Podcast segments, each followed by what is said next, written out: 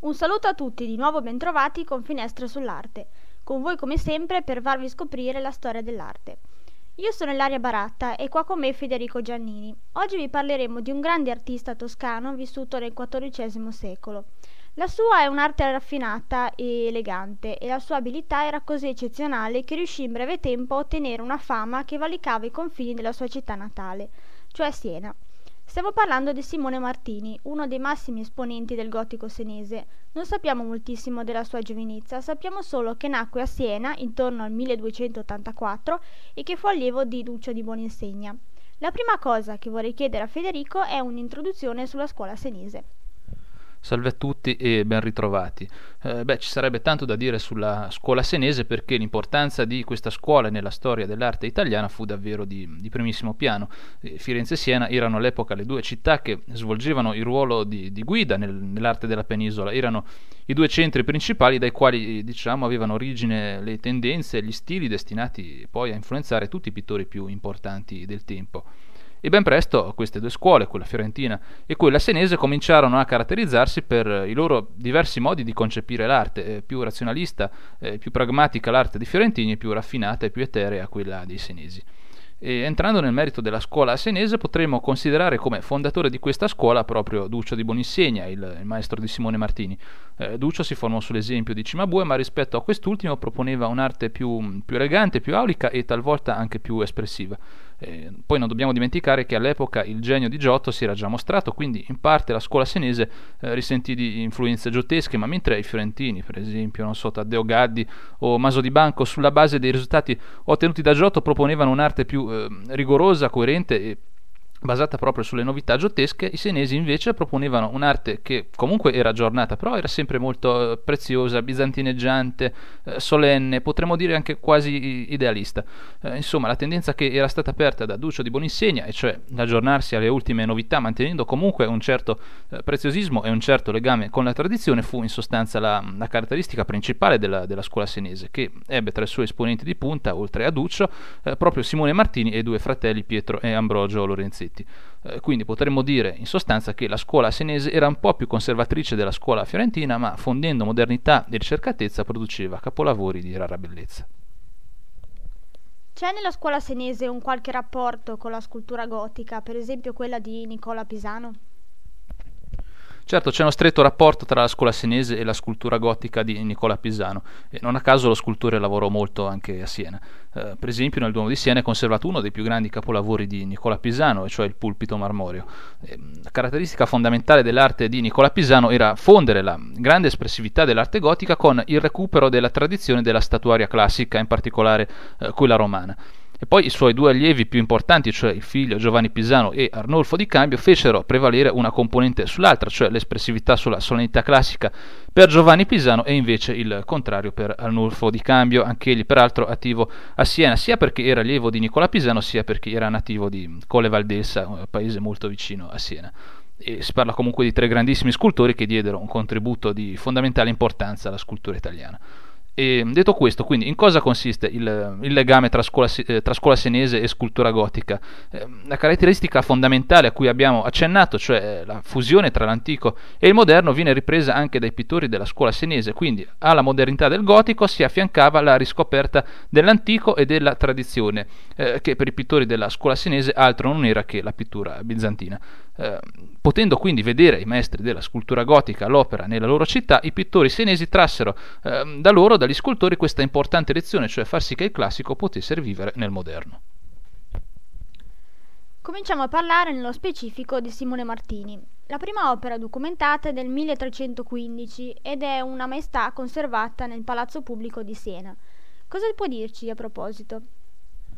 Sì, La Maestà è uno dei grandi capolavori di Simone Martini ed è un affresco della Sala del Consiglio del Palazzo Pubblico di Siena. E, tra l'altro è l'opera più imponente del pittore perché l'affresco è alto più di 7 metri e mezzo ed è lungo quasi 10. E, dal momento che si trattava di un'opera di rilevante importanza per la città, possiamo tranquillamente immaginare che Simone Martini all'epoca fosse un pittore già piuttosto affermato e conosciuto, ma purtroppo non abbiamo opere certe che ci possano eh, testimoniare quale fosse il livello della sua arte giovanile, perché comunque nel 1315 Simone Martini aveva già 31 anni.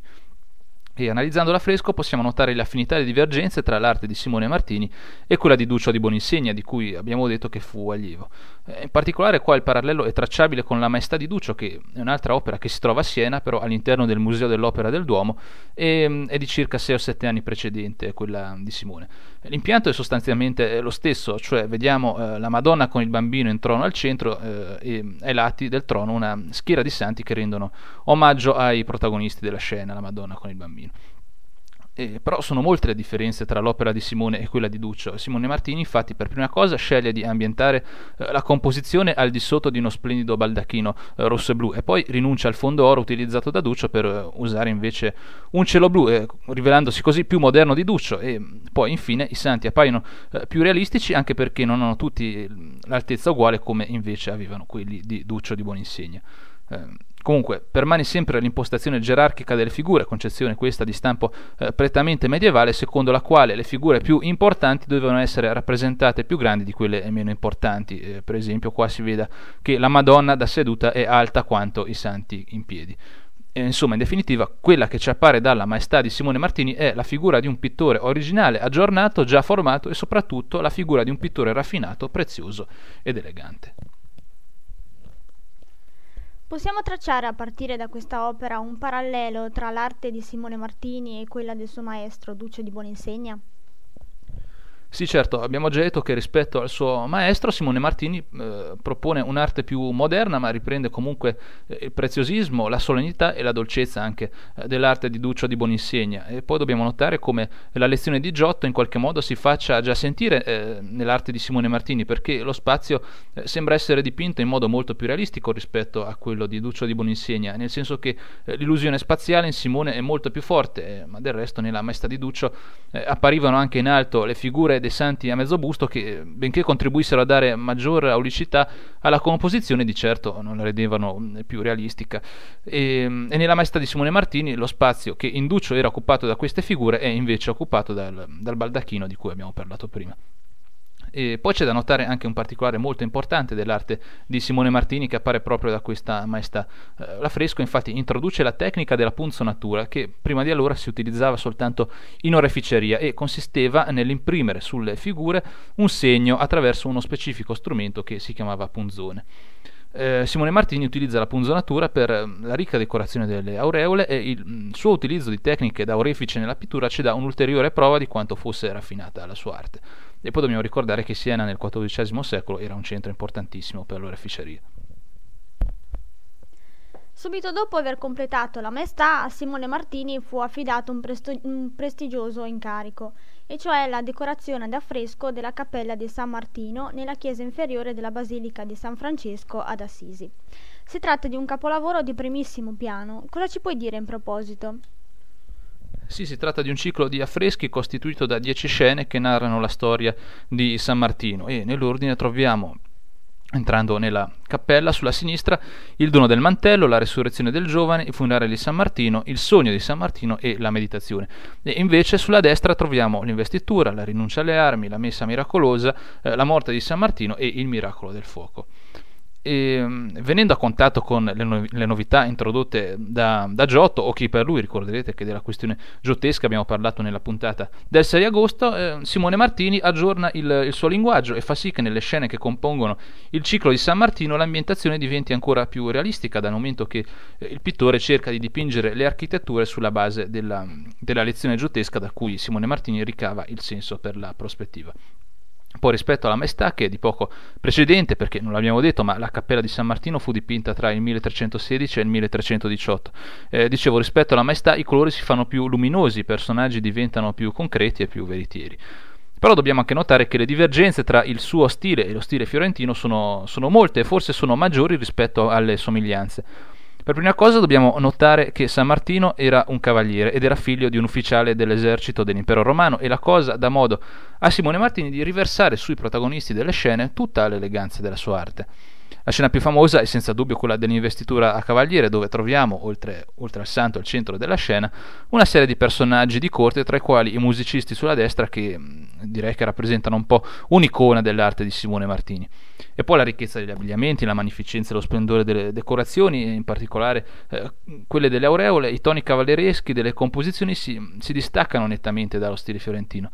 E tutti questi particolari poi secondo me contribuiscono anche a dare una, una dimensione molto più profana del santo. Quindi in definitiva per tutti questi motivi possiamo considerare la Cappella di San Martino come una delle opere più geniali e magnifiche del Trecento italiano. Bene, ora vorrei chiederti qual era l'importanza del, del, cantiere di Assisi, perché anche se ne abbiamo già parlato nella puntata sulla questione giottesca, potremmo riassumere brevemente quanto abbiamo detto in modo da poter collocare meglio l'arte di Simone Martini. Certo, possiamo brevemente ricordare che il cantiere di Assisi fu di primaria importanza per l'arte italiana perché nella città di San Francesco ebbero occasione di incontrarsi tra la fine del 200 e gli inizi del 300 i più grandi geni dell'arte del tempo, cominciando da Cimabue, passando poi per Giotto, Simone Martini, Lorenzetti, eh, pittori romani, alcuni pittori di scuola giottesca, poi per esempio Puccio Capanna. E mm, le scuole, venendo a contatto le une con le altre, avevano modo di influenzarsi a vicenda e di aggiornarsi sui risultati più, più moderni. E ne è un esempio lo stesso Simone Martini che, lavorando a contatto con le novità giottesche, eh, giottesche aggiornò il, il linguaggio della sua pittura. Non dobbiamo però dimenticare che c'è chi sostiene che in realtà le novità non siano da attribuirsi a Giotto, ma a Pietro Cavallini, pittore eh, romano che secondo alcuni fu il vero innovatore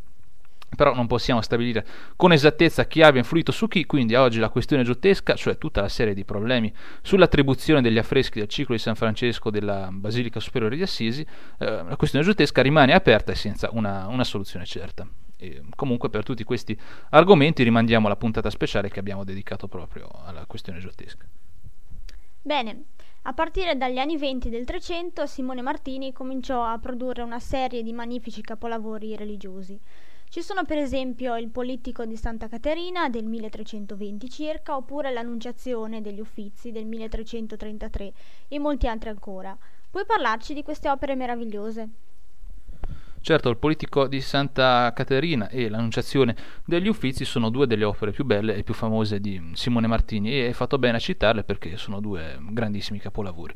E allora iniziamo dal primo, cioè il politico di Santa Caterina che si trova a Pisa al Museo Nazionale di San Matteo e era stato commissionato al pittore dai domenicani della chiesa di Santa Caterina a Pisa. È un magnifico esempio di politico gotico ed è interessantissimo perché ehm, è il politico di Simone Martini più complesso di cui siamo a conoscenza e tra l'altro è anche stato restaurato di recente. Eh, c'è da notare che in passato fu smembrato, eh, destino questo che purtroppo toccò a moltissimi politici la pratica di smembrare queste tavole serviva ai mercanti per poter vendere meglio e a prezzi più alti le opere, dal momento che vendendo eh, le figure singolarmente avrebbero guadagnato di più che vendendo l'opera intera. Eh, quindi, dicevamo, il politico di Santa eh, Caterina eh, fu però fortunatamente ricomposto e quindi oggi possiamo vederlo integro anche se manca della cornice. Eh, politico è quello tipicamente gotico con al centro la Madonna col bambino e ai lati i santi e, e questo in particolare eh, ci colpisce per la sua grande raffinatezza e direi per la solita eleganza decorativa di Simone Martini che emerge in modo particolare non solo dalle aureole dei santi in questo caso ma anche dai sontuosi e lussuosi vestiti dei santi eh, appartenenti alle alte sfere del clero. Poi colgo l'occasione che il politico di Santa Caterina ci presenta per dire una cosa che finora non abbiamo detto, e cioè che l'eleganza e la ricercatezza della sua arte fanno sì che Simone Martini possa, in un certo modo, eh, soprattutto eh, per quanto riguarda le opere più tarde, essere considerato come un precursore del gotico internazionale. Non si vede moltissimo dal politico di Santa Caterina perché comunque è un'opera del 1320, ma dalle opere che vanno eh, dagli anni 30 in poi si nota molto come il suo stile si impreziosisca ancora di più. E a questo proposito parliamo quindi dell'Annunciazione degli Uffizi, altro bellissimo capolavoro che era stato eseguito per il Duomo di Siena e come detto tu eh, risale al 1333. Eh, Simone Martini eseguì questa tavola insieme a un altro importante pittore senese, Lippo Memmi, che faceva parte della sua bottega. Eh, si tratta delle, eh, di una delle opere più eteree di Simone Martini che, anche se lo abbiamo visto, si era aggiornato sulle novità giottesche, in questa annunciazione vuole mantenere un, un, certo distacco facendo sì che la purezza e la bellezza prevalgano sulla veridicità, anche perché ad accrescere questa sensazione di, di purezza c'è l'abbagliante fondo oro che insieme alle due figure principali, quella della Madonna e quella dell'Arcangelo Gabriele, eh, è il grande protagonista del, della scena. E tutto in questa opera mostra la grandissima raffinatezza di Simone Martini e in questo caso anche la sua abilità descrittiva, eh, ulteriore caratteristica che ci fa pensare a lui come eh, un precursore del gotico cortese. Eh, riusciamo a intuire che l'angelo è appena arrivato perché ha le ali ancora spiegate, perché la Madonna si ritrae timida tenendo eh, un dito tra le pagine del libro per, per non perdere il segno.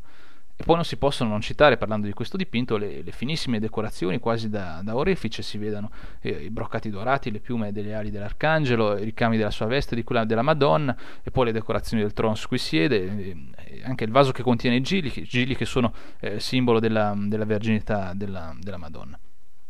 E due santi che vediamo ai lati, cioè Sant'Ansano, patrono di Siena, e Santa Massima, eh, forse sono stati eseguiti da, da Lipomemi, ma comunque non possiamo stabilire eh, con esattezza in che modo i due si divisero le parti. Eh, però per ragioni stilistiche si tende a individuare in Simone Martini l'autore della scena dell'Annunciazione e in Lipomemi l'autore dei santi laterali. Comunque, in definitiva, il grande lirismo della composizione, unito alla sua grandissima raffinatezza e alle profonde espressioni dei personaggi che mm, denotano anche una certa capacità di osservazione dei sentimenti eh, da parte del pittore, insomma, tutto questo fa sì che si possa considerare l'Annunciazione di Simone Martini come uno dei più grandi capolavori di sempre. Benissimo. Sappiamo che la produzione di Simone Martini comunque non fu soltanto religiosa, perché nel 1330 lavorò all'affresco di Guido Riccio da Fogliano, che si trova sempre nel Palazzo Pubblico di Siena. Cosa ci puoi dire di questa opera? Sappiamo che è un'opera famosa anche perché è molto problematica. Sì, l'opera si trova nella stessa sala che ospita la Maestà e c'è da dire che, secondo molti storici dell'arte, Alcuni elementi dell'affresco, per esempio il castello e l'accampamento a destra, sarebbero stati ridipinti più tardi, quindi questi dubbi, eh, uniti a una particolare rapidità di esecuzione e anche a una lunga serie di anomalie o presunte tali e anche la recente scoperta nel 1980 di un affresco sottostante, tutti questi elementi hanno portato qualcuno a dubitare dell'attribuzione a Simone Martini. E I dubbi eh, sono relativi anche alla data di esecuzione, perché il 1328 dell'iscrizione sotto la figura del cavaliere non si riferirebbe all'anno in cui fu dipinto l'affresco, ma semplicemente all'anno della conquista della rocca di Montemassi, che è quella che vediamo sulla sinistra nell'affresco, anche perché secondo alcuni l'iscrizione, i caratteri dell'iscrizione rimanderebbero a un'epoca palesemente posteriore rispetto a quella durante la quale fu eseguito l'affresco. Eh, l'affresco infatti è una celebrazione del cavaliere eh, Guido Riccio da Fogliano che comandava l'esercito senese durante l'assedio al borgo di Montemassi che si era eh, ribellato al dominio senese e poteva contare sul sostegno di Castruccio Castracani. La battaglia si risolse poi con una netta vittoria a favore dei senesi così la Repubblica decise di dedicare a Guido Riccio un affresco all'interno del palazzo pubblico. Eh, tornando a parlare dei problemi che riguardano l'affresco, possiamo stabilire che di sicuro non fu dipinto nel 1328, eh, perché ci sono documenti che attestano che l'opera fu realizzata nel, nel 1330. E poi per quanto riguarda i dubbi sulla paternità dell'opera, eh, una chiave può essere data dall'identificazione del castello che appare nell'affresco che è stato scoperto, come abbiamo detto prima, nel 1980. Eh, per alcuni questo castello è un castello che è stato conquistato dai senesi nel 1331, quindi siccome l'affresco con Guido Riccio copre il, distin- il, il dipinto sottostante e non essendo quindi possibile che un affresco ovviamente del 1330 ne copra uno che è stato dipinto un anno dopo, questo farebbe supporre che il Guido Riccio sia più tardo e forse sia stato dipinto da un altro autore di un'altra epoca. Eh, chi invece sostiene la tradizionale attribuzione dice che in realtà si tratta di un castello del 1314, c'è un documento che attesta che i senesi decisero di, di far eseguire questo castello in quell'anno e questo quindi garantirebbe l'attribuzione a Simone Martini. E poi addirittura c'è anche chi sostiene che il cavaliere non sia Guido Riccio perché Guido Riccio era un mercenario e dopo Siena prestò servizio eh, presso nemici dei senesi, quindi si ipotizza che un affresco dedicato a Guido Riccio eh, avrebbe dovuto essere stato cancellato oppure sfregiato secondo le prassi dell'epoca.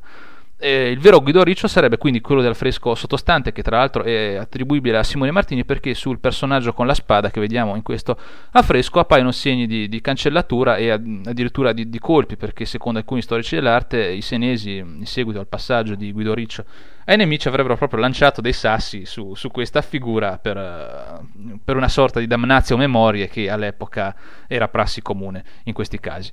E comunque sono tutti problemi che rimangono aperti e attualmente è un po' difficile dare una risposta certa.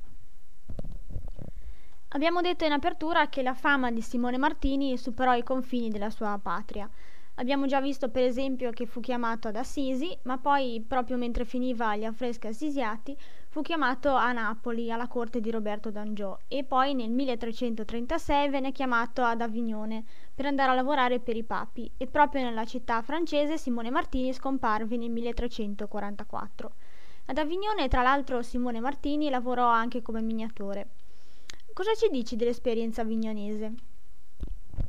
Sì, Avignone era diventata all'epoca una delle città più importanti d'Europa per il fatto che lì ebbe sede il papato per più di un secolo, cioè per un periodo che va dal 1309 al 1378. E di conseguenza Avignone divenne anche un punto di incontro per artisti e intellettuali e tra questi ultimi il più importante fu sicuramente il Petrarca e si dice anche che Simone Martini e Francesco Petrarca abbiano avuto modo di conoscersi e di frequentarsi nella città francese.